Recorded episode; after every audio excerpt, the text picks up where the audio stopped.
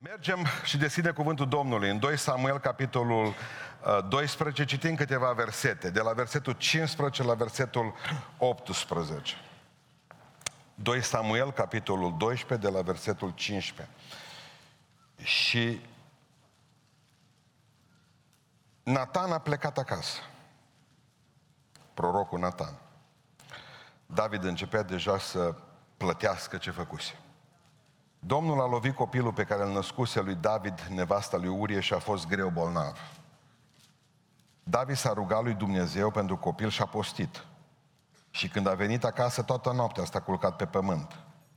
Bătrânii case au stăruit de el să se scoale de la pământ, dar n-a voit și n-a mâncat nimic cu ei. A șaptea zi copilul a murit. Slujitorii lui David s-au temut să-i dea de veste că a murit copilul. Căci ziceau, când copilul trăia încă, i-am vorbit și nu ne-a ascultat. Cum să îndrăznim să-i spunem, a murit copilul? Are să se întristeze și mai mult. Amin. Reocupăm locurile.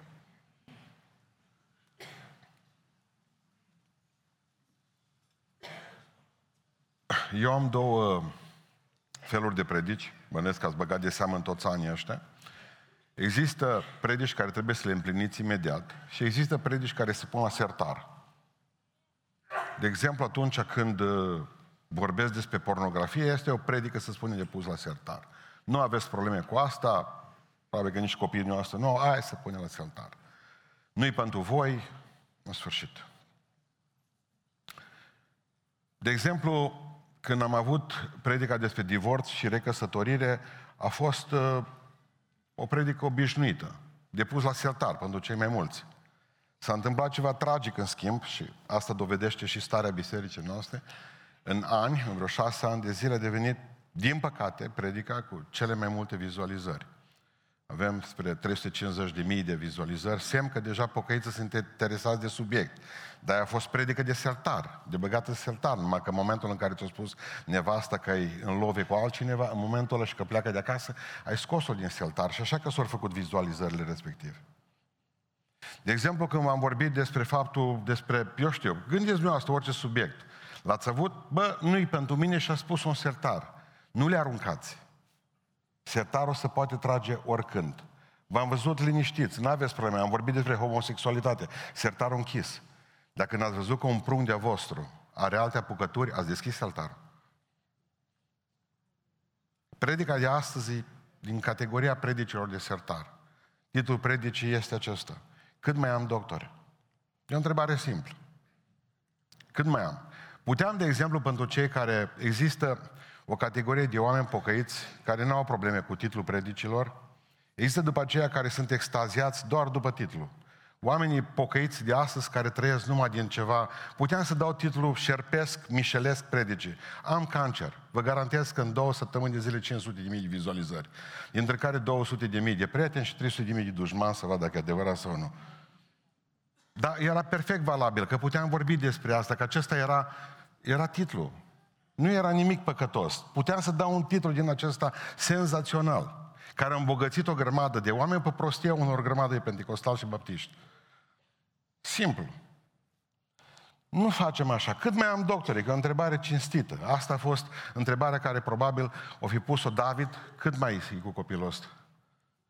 Cât mai are? Pentru că, dragilor, dragilor, există cuvântul de boală terminală, așa se numește, când toate sunt terminate. Și în momentul ăla trebuie să ne gândim că îl putem auzi în dreptul meu, îl pot auzi în dreptul meu. Pastor, e o bolă terminală. Sfântul Apostol Pavel spunea că eu nu m-am ferit să vă vestesc tot planul Lui Dumnezeu cu privire la voi, dar puneți în sertar predica de astăzi.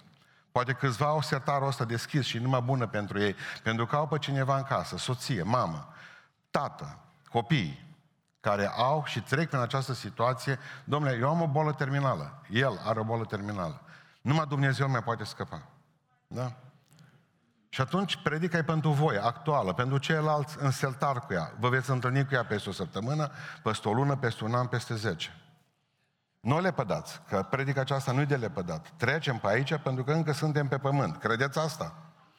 Povestea este că versetul 18 de aici, iar e tradus prost în Cornelescu. Zice, a murit copilul, are să se întristeze și mai mult. Nu putem să-i spunem la David că a murit copilul care să se întristeze și mai mult. O traducere aiuritoare. Ascultați în, în, în, în, în, în uh, original cum este. Am luat din vreo șapte Biblii. Unu. Uh, nu știm ce lucru disperat poate să facă David. O altă traducere. Diferit de întristare. Nu știm ce lucru disperat. Sau, din nou, mai simplu, s-ar putea ca David să-și facă rău singur. Implică sinuciderea lui David aici, la atâta de mare întristare era. O altă traducere, și-ar putea să-i facă, să-și facă rău lui, lui David și să ne facă rău nouă, slugilor, pentru că au murit copilul. Diferență foarte mare. Să-și facă ceva groasnic într-o altă traducere a Bibliei. Uitați, slujitorii se gândeau când va, va auzi că prunc a murit acum, S-ar putea ca să avem probleme cu David. Pentru că e importantă și atitudinea celui care are o boală terminală, cât și atitudinea celor care sunt în familie. Eu vreau să vă pregătesc pentru asta. V-am învățat cum să trăiți frumos. V-am învățat cum să trăiți bine, vorba lui Băsescu. V-am învățat cum să trăiți victorios. V-am învățat cum să trăiți uh, în, uh, în, ca fia luminii. Dar am avut o problemă.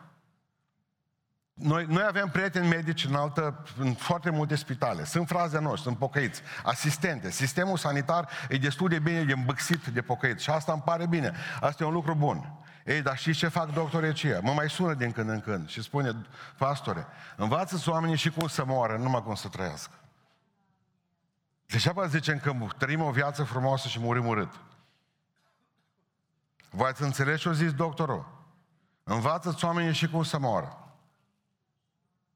Ne dăm cu capul de pământ, nu mai știm ce să facem, proroci. Dumneavoastră știți care sunt soluțiile noastre de pocăiți în momentul ăla.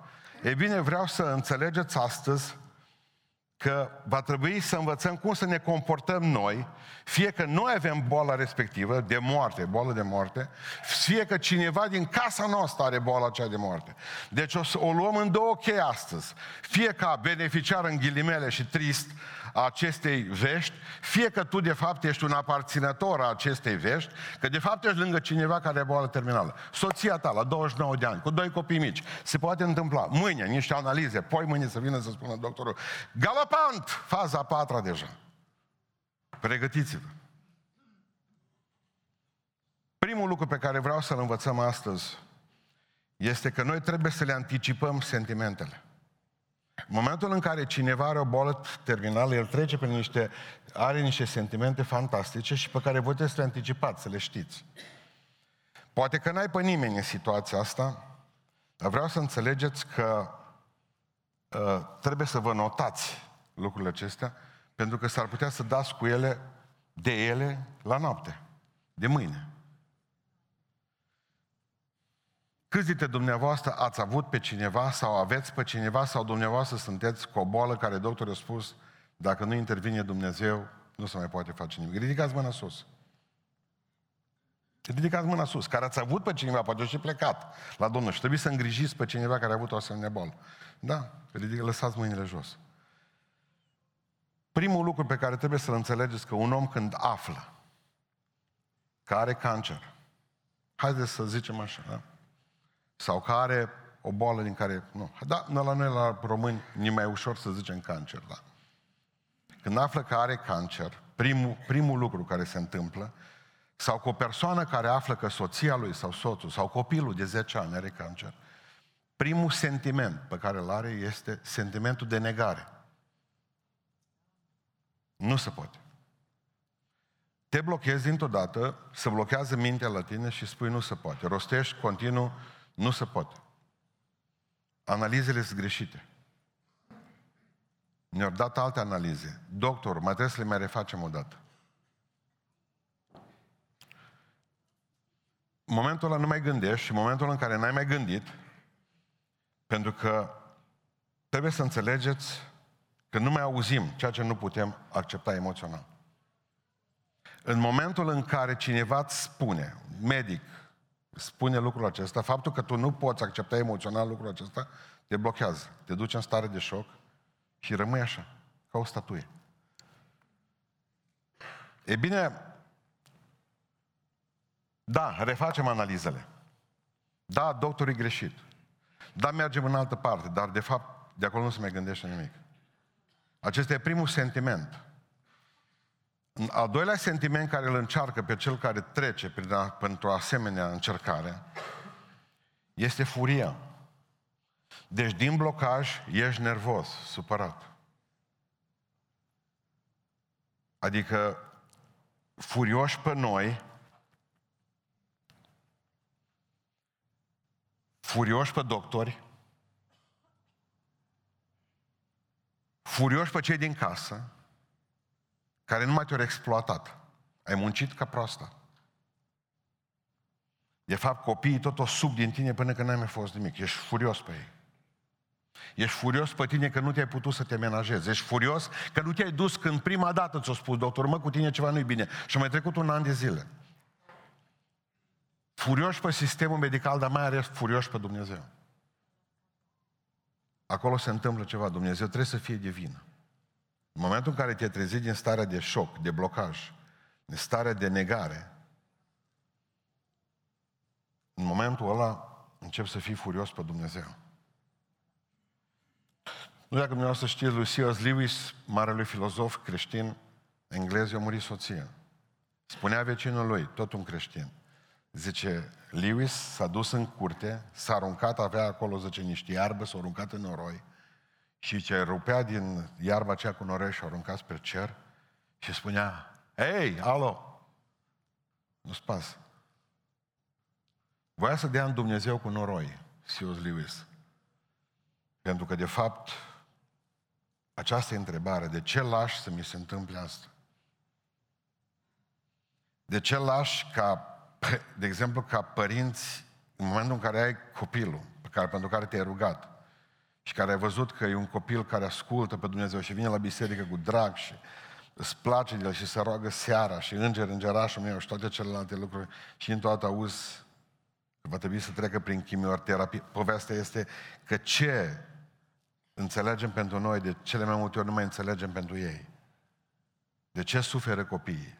Una dintre cele mai uh, dese înt, uh, întrebări care lasă cei mai mulți oameni fără Dumnezeu, pusă de atei sau diagnostici. Unde e Dumnezeu când suferă copiii? Dragilor, prin toate aceste etape trec și cel bol, trece și cel bolnav și cel care are pe cineva bolnav în casă.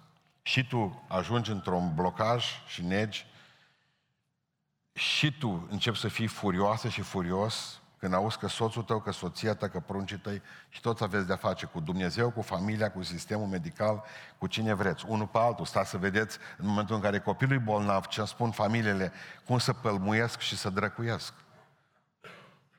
Cine e vinovat dintre cei doi?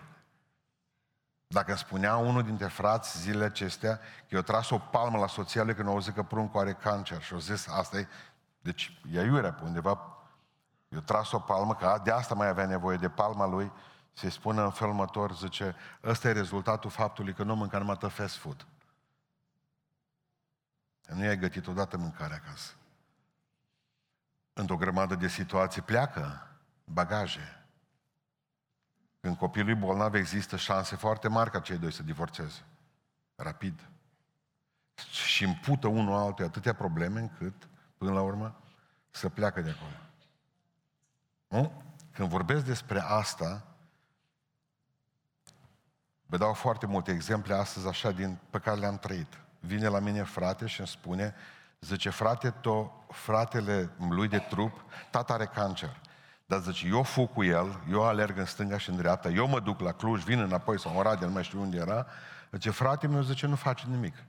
Și la dumneavoastră în biserică. Hei, să vă povestesc ceva. Etapele acestea despre care vă vorbesc eu, sentimentele acestea, pot să fie pentru unii mai înaintate și mai întârziate. Și atunci am spus, poate că fratele tău, că nu-l cunosc așa, fratele chiar de la noi din biserică și bea bun. Dar poate că dacă tu ești ajuns în stare de furie și te duci încolo să, să rezolvi ceva, fratele probabil că a rămas în blocaj. Și atunci el nu poate să ajute pe tatăl tău, că el nu crede încă în mintea lui. El nu se duce cu tata la Cluj, că nu crede că tata poate avea cancer. Sau soția, sau, înțelegeți? S-ar putea să fim în etape diferite ale sentimentelor noastre. Cel de-al treilea sentiment puternic, după șoc și negare, după furie, când suntem supărați pe Dumnezeu că am ajuns în starea aceasta și trebuie să murim, tu mi-ai frânt puterea în drum și mi-ai scurtat zilele. Că mai zice la un moment dat Dumnezeu că ne-a pus și pedică. Mulțumesc pentru asta. Cel de-al treilea sentiment este negocierea.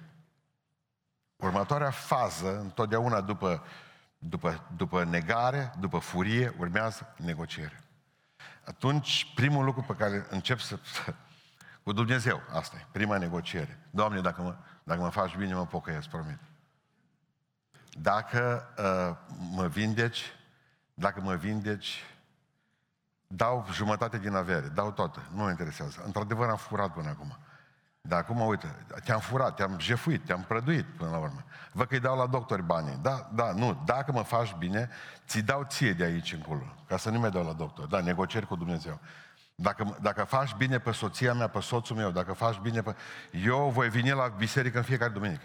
Nu mai lipsesc. Promit că nu mai lipsesc. Deci, negocierea cu Dumnezeu asta e incredibilă. Deci, orice.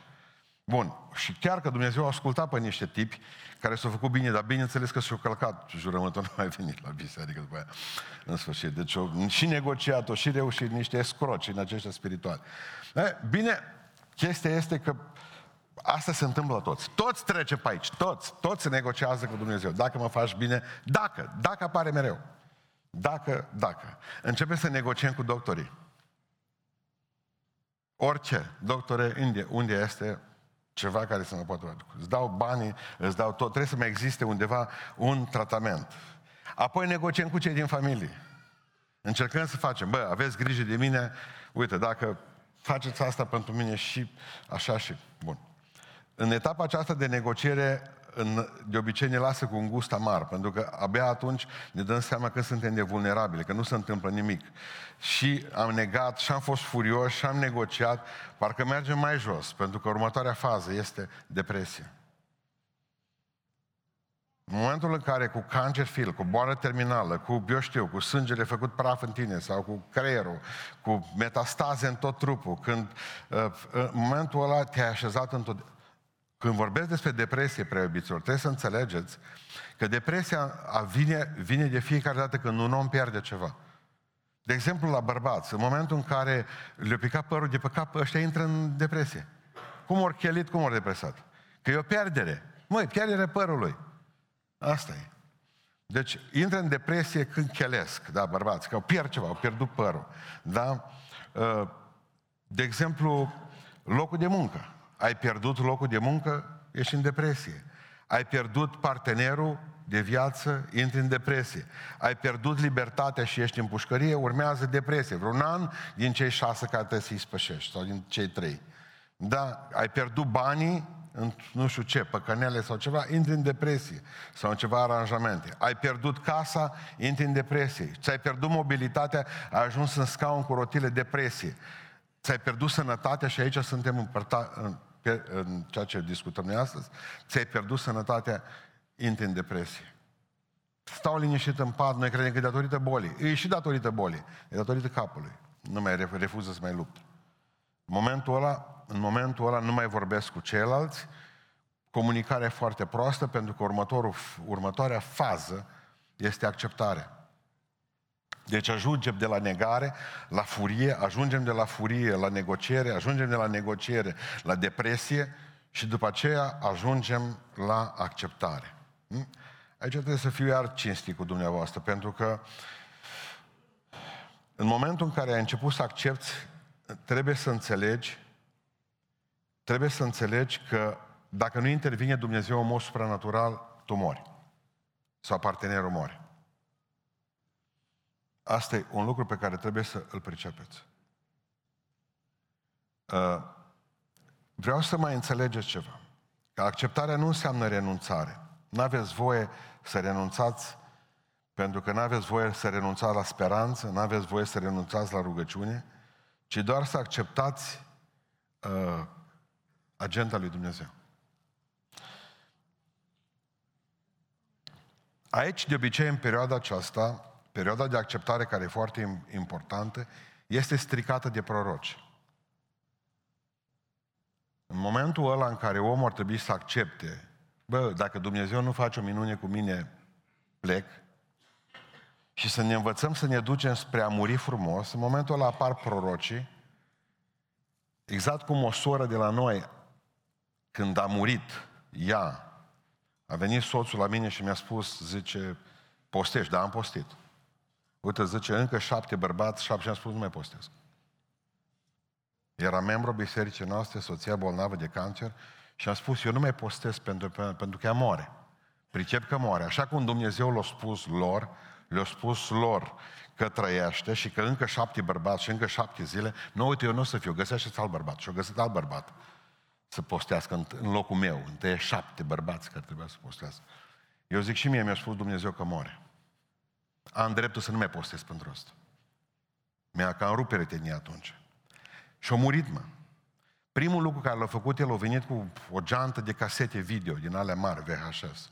27 de prorocii, de la 27 de proroci, că va fi vindecat în mod miraculos. Bă, a murit prost. Deci a murit rău atunci, în momentul ăla. Pentru că ăștia erau furioși la mormântare, mă. În loc să fie furioși în faza a doua, ei erau ajuns să fie furioși la mormântare, fără să treacă prin acceptare. Ne-au prins moartea nepregătiți pe toată lumea. De ce apoi? La mormântare, atunci cap de sicriu. Atunci aruncăm cu pământ în Dumnezeu. De ce? Pentru că cineva, vai de acela, zice în Biblie, care hrănește poporul cu speranță înșelătoare. Punct. Punct. Oameni buni, dar dacă ne cum adică să te duci să-i spui la un om că viață, vă gândiți ce se întâmplă în sufletul acelui om. Că în momentul în care își dă seama că moare și că tu ai fost un mincinos și el și-a pus încredere în tine, problema că nu va avea ceva cu tine, va avea ceva cu Dumnezeu și la pleacă, ne-am păcat cu Dumnezeu și merge în iad din cauza ta.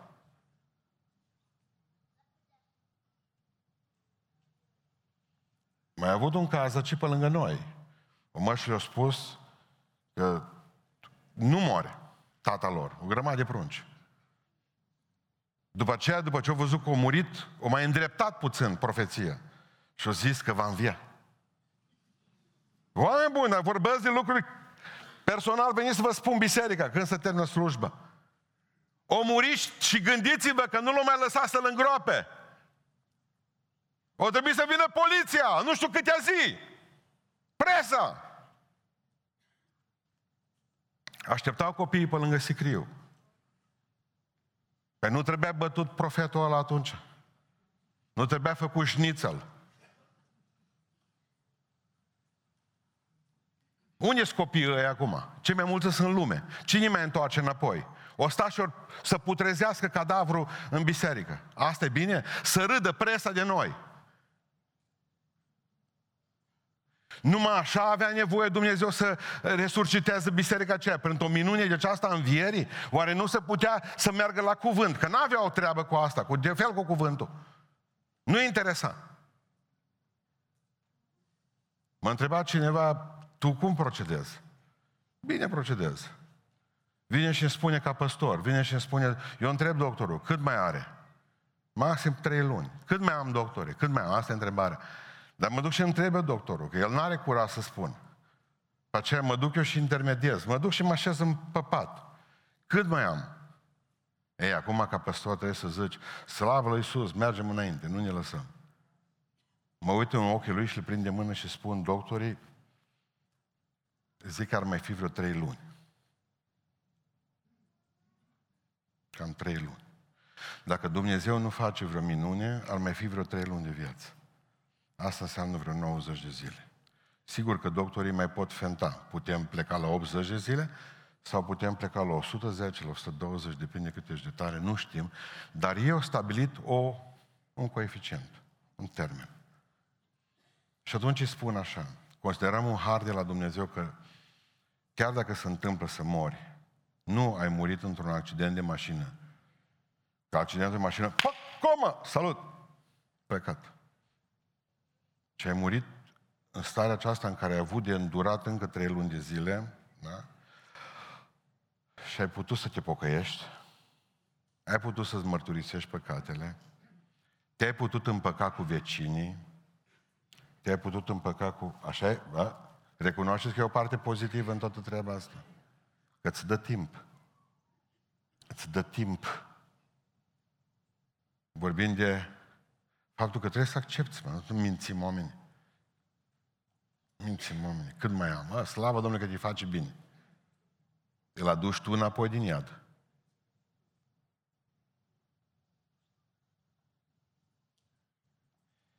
Adică eu ajung și zic că de, dacă cumva nu te vindeci, cum mai vrea să-ți fie mormântarea? Și de asta discut. Dacă vrei să predice cineva, spunem ce să fac cu copiii, ce să fac cu soția. Moare și vine și îmi spune așa, te rog, angajează în soția acolo, cu copiii să faci asta și asta, vezi, nu lăsa banii de acolo pe mână la nevastă mea, că tot îi face praf, de în fiecare lună la copii. Vorbim. Vorbim. Nu mă lăsa să mă îngroape în sat acolo, dum acolo, pentru că de fapt de acolo sunt și aș vrea să stau nu lângă cine vor ei, îngroapă-mă acolo. Nu. Vreau ca să am exact cum îmi spunea fratele George. Fanfară. Vorbim între noi. Vorbim unii cu alții. Că așa e frumos. Eu când mă duc la ei și văd cum mor de urât alții, negând total, el o sta trei luni în pat, o putrezit complet, are anus contra naturii, de fapt nu mai știe pune defechează, dar stă în pat negând. Rău. Cristian Tudor Popescu, mutră așa, spărat, pe viață, pe nepătăți. Pentru că nimeni nu l-a ajutat să-i spună că trebuie să accepte. Sunt lucruri care se acceptă. Asta e viața. Sunt niște sentimente, nu le uitați. Negare, furie, negociere, depresie și acceptare. Și cel bolnav și noi, cel de lângă el, trecem pe toate acestea. Și noi și ei trecem pe toate acestea. Când îngrijești de soția ta de soț, treci prin toate. Când îngrijești de copil, treci prin toate. Deși tu ești sănătoasă perfect sau sănătos perfect, prin toate treci exact ca și el. Exact ca și ea. Al doilea lucru pe care vreau să-l învățăm astăzi este că trebuie să le anticipați fricile. Când aveți de-a face cu o boală terminală, trebuie să le anticipați fricile. Prima frică pe care o au Este frica de durere. Câți dintre dumneavoastră asociați cancerul cu durere? Ridicați mâna sus. Câți anticipați, adică asociați cancerul cu durere? Credeți că dacă ai cancer, ajungi de te doare, de trebuie să... Ridicați mâna sus. Ceilalți n-aveți treabă. Vreo 10 asociază cancerul cu durere. Ceilalți cu ce? Vama veche sau cu ce? Bun.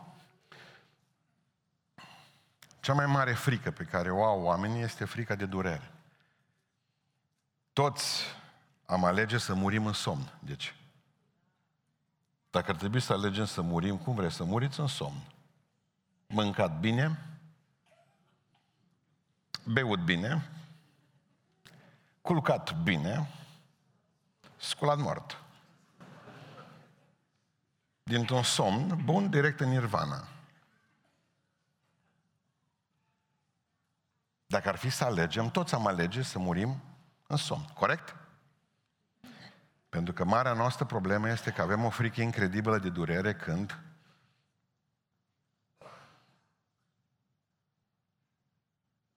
Frumos o vină tu la mine aici. Hai, mișcă-te la mine. Ți-am spus că e... Da, vin așa frumos. Dă-mi microfon. Continuăm să predicăm. Dar am o văzui, să ventila. În spate. Vedeți că văd până în spate. A cui a fost ventilatorul ăla? Spune cum stăm cu paliația.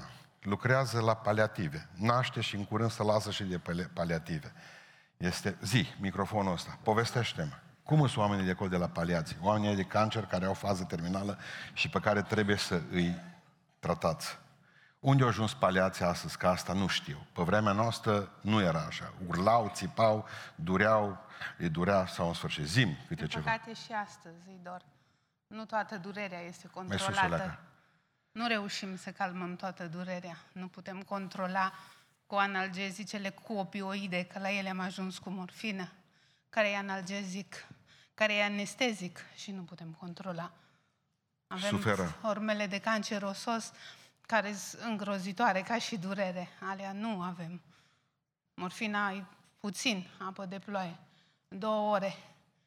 Dacă dăm o doză la fiecare două ore, îi anesteziem. Cancerul doare. Singurătatea doare. De la asta ajung.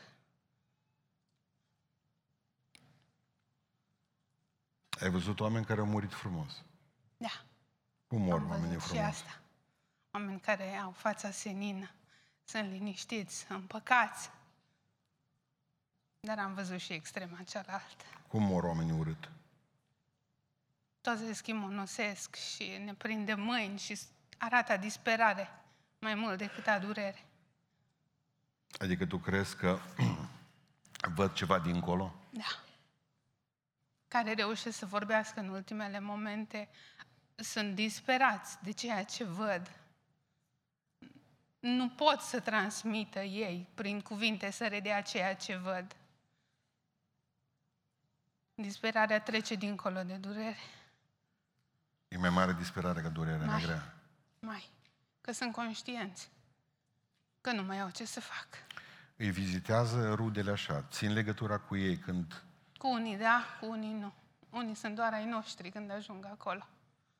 Nu mai au pe altcineva. Alții da, au familie, au copii, au biserică, Se au interesează prieteni. de ei.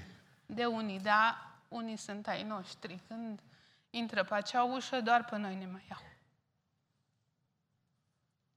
Cum e să lucre acolo? Greu.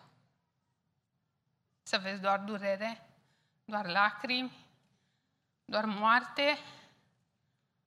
De Pentru când că- lucrezi, cam câți oameni crezi că ți-au murit așa și ai văzut murind? Lucrez de 8 ani la paleație, am văzut vreo 100. Asta doar pe turele mele. când înțeles. Fac tura regia, ta. 160 de ore lunar. Trebuie să ne rugăm pentru oameni ca ea. Pentru că sunt Cristoșii de la, de la paliație. Sunt oamenii care alină dureri cât se poate. Cât se poate, nu? Da, avem și noi limita noastră. Ai văzut pe cineva care în perioada aceasta s-a întors la Dumnezeu, în sensul în care i-ați vorbit despre Dumnezeu și l-a acceptat? Din fericire, Dar, da. dar la fel de bine trebuie să-mi spui că și atunci, pe patul morții, sunt unii care încă s- supărați pe Dumnezeu, așa Da. Și îl blastămă și înjură. Sunt într-o continuă negare. Chiar și atunci. Am văzut toate extremele acolo. Ce ai, băiat sau fată? Fetiță. Fetiță. Să fii veselă tot timpul cu ea, bine? Amin. Domnul Haideți să o ne ajute. aplaudăm pe ea și pe toți care...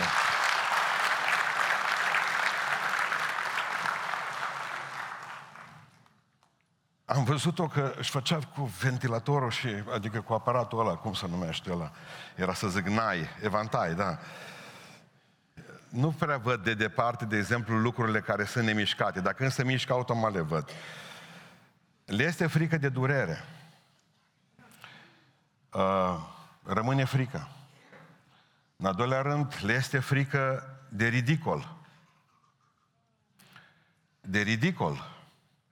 Știți ce înseamnă pentru o femeie de la țară, pentru mama ta, pentru cineva care a ținut foarte mult, de exemplu, la o, o femeie cochetă, să zicem, una tânără de 30 de ani, să știe că va rămâne fără păr? Îi cade părul. Știți ce înseamnă pentru mama ta care, sau pentru femei din biserica noastră, care toată viața lor nu și-au arătat nici măcar glezna de sub rochie, ca să ajungă dintr-o dată să fie în pielea goală, în pat, mutate de pe o parte și pe alta în timp ce fac, își fac necesitățile fiziologice acolo. Știți ce înseamnă asta? Știți că de fapt pentru bătrânii noștri era clar o chestie să nu schimbe nimeni de sub mine, să mă ia Dumnezeu înainte de a schimba cineva ceva de sub mine? Știți asta că nu suportau ideea psihică, în pielea goală, mutat ca un balot, de colo-colo, să te vadă toți. Frica de ridicol, plină de escare de decubit, plină de că nu mai arăți la una dintre surorile noastre și faci o treabă excelentă și o iubesc foarte mult pentru ceea ce faci. Este una dintre cele mai, uh, cum se numește, make-up, make care fac femeile acelea. E voie ca surorile să facă pentru unele care, pentru unele e păcat să se machieze. E păcat, așa arată de bine încât trebuie să nu se machieze. Iar pentru altele e păcat că nu se machiază. Asta să mai descrețim uh, frunțile. Bun.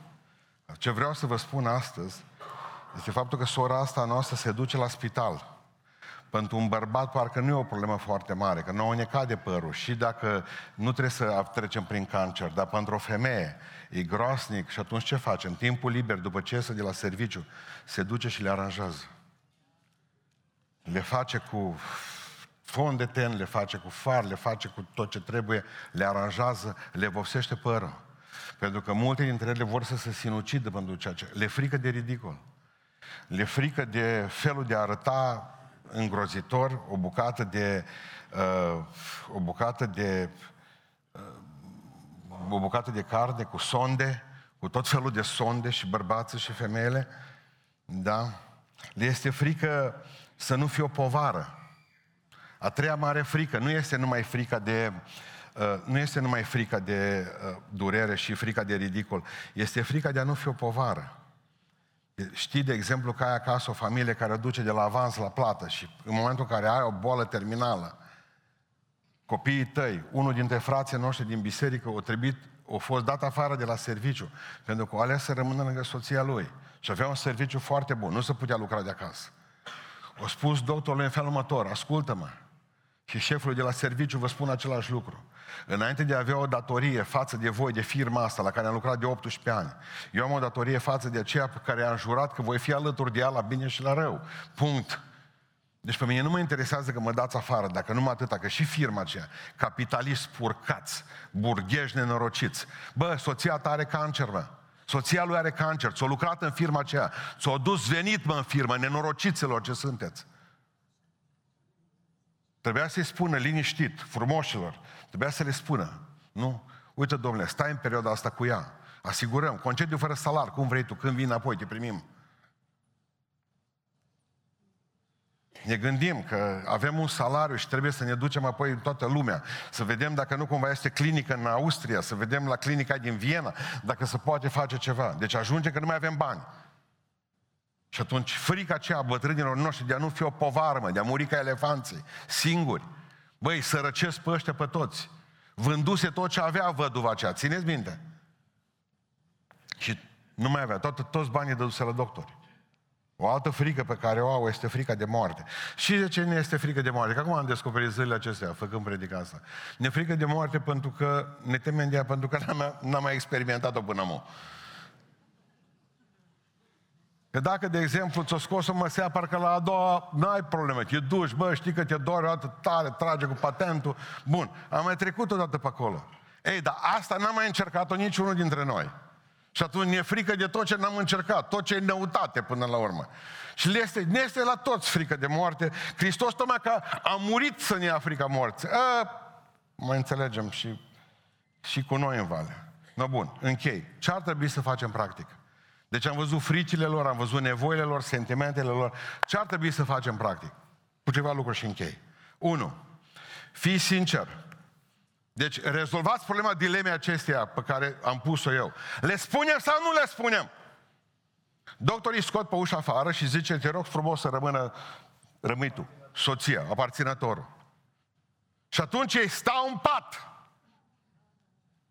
și așteaptă să vină aparținătorul. Întrebare simplă, le spunem sau nu le spunem?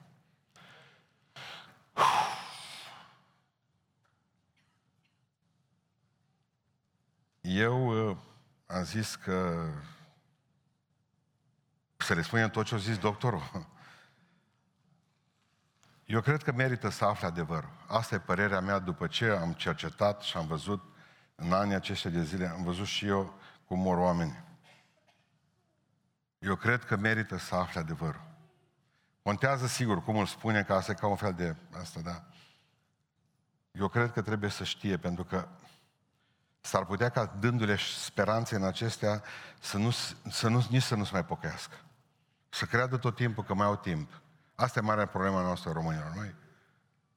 Oare cum ar trebui să trăim dacă ne-au mai rămas câtva timp? Ar trebui să fiți sinceri. Și ce spune Biblia? Spuneți-vă unul altul adevărul în dragoste. Și Pavel nu zice, în cazul de astea nu spuneți. Că te întreabă cum ești. Tu zici, cum ești? Bine zici tu. Nu, nu ai, ai mințit sau nu ai mințit? Că doctorul spus că nu mai, da, mai mult de trei luni și zice, nu, asta e. Am mințit. Am mințit, da? Da sau nu? nu? Indiferent cât de nobil ni se pare, eu cred că merită să afle adevărul. Doi, sprijiniți fără să predicați. Sprijiniți fără să predicați. Când ne ducem acolo, totdeauna simțim că trebuie să ducem Biblia cu noi, uh, popa patrafirul, treburi. Eu apuc de mână și gata, nu mai predic. Nu mai predicați. Spusa mea o să te pocăiești. Nu aveți, trebuie să dea Dumnezeu cu tine papat. Hei, opriți-vă. Așa cum spune Sfântul Apostol Pavel, să nu ne lăsăm cu niciun chip. Băi, gata cu studiul biblic. N-au nevoie de studiul vostru biblic nicio culoare, absolut. Pentru că uh, va trebui să nu predicați. Iubiți, țineți de mână.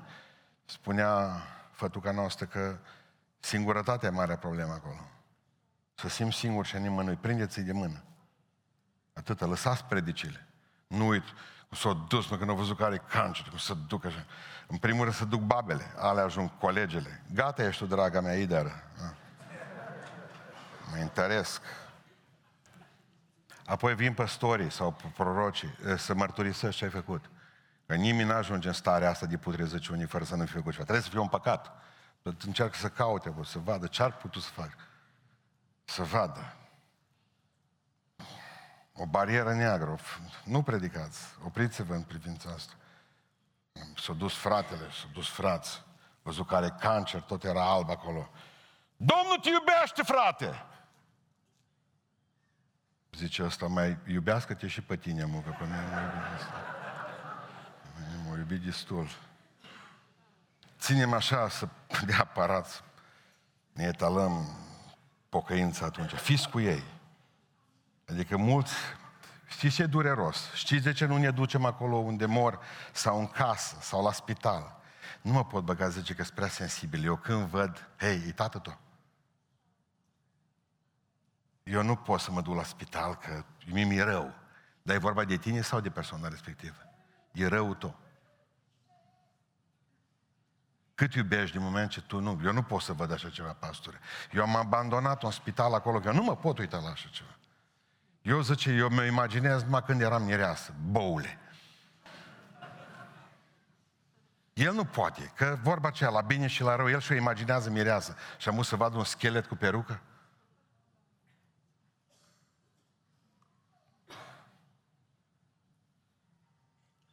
Vreau să vă spun ceva foarte important. Aveți obiceiul proști ăsta l-am observat când sunt în comă. Ei. Voi vorbiți cu el la persoana a treia, ca de un balot. Voi nu vă mai adresați lor personal. Și vreau să vă spun o chestie și am întrebat doctori. Nu uitați. Nu uitați ce vă spun astăzi. Ultima, ultima funcție care se pierde din simțurile unui om e auzul. Ei există posibilitatea nu numai ca să audă, ci și să iasă din comă.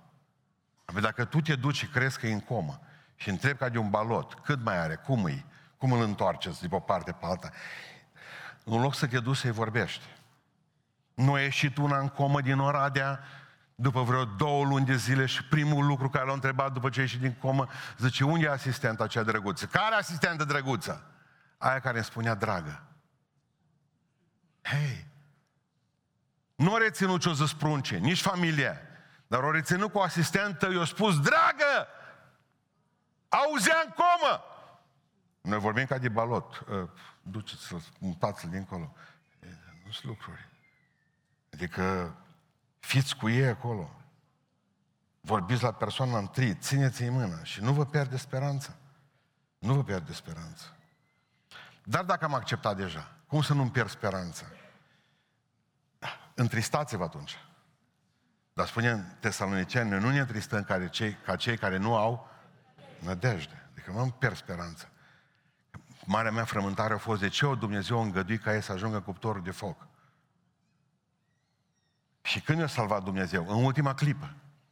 De unde știu eu ultima clipă când Dumnezeu poate să facă o minune și să salveze pe cineva? Nu-mi pierd speranța. Da, doctorul a spus că mai are trei luni. Eu spun, mai are trei luni. Mai am trei luni. Ce aș face? Ce ai face dacă mai avea șase luni de viață? Să spună doctorul că mai ai șase luni de viață. Spune ce ai face. Să ai, ai da like-uri pe Facebook. Așa ar fi oare. Ți-ai căutat noi prieteni. Pe TikTok. Pe Instagram. Ai încercat să dai bine pe Instagram. Asta ai face. Dacă știi că mai ai șase luni. Dar nu, sunt convins că te-ai duce neapărat să mai strângi ceva. Să mai cumpere un pământ, să mai... Dacă doctorul îți mai spune șase luni, trei luni, pentru copilul tău, ce mai faci?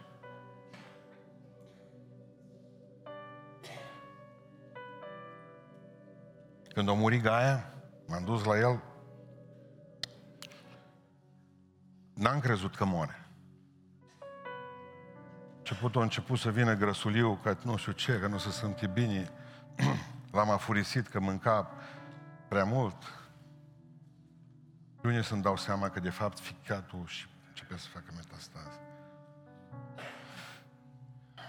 M-am dus, zice, nu-i nevoie, zice, să minți. Știu, zice, că nu mai am mult. Nu, nu am mai mințit.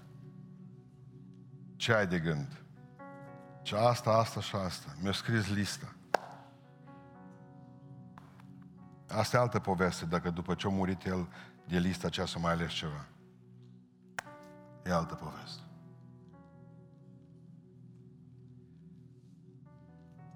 Am copilărit împreună, a fost deodată eu l-am botezat, i-am dus copiii la binecuvântare.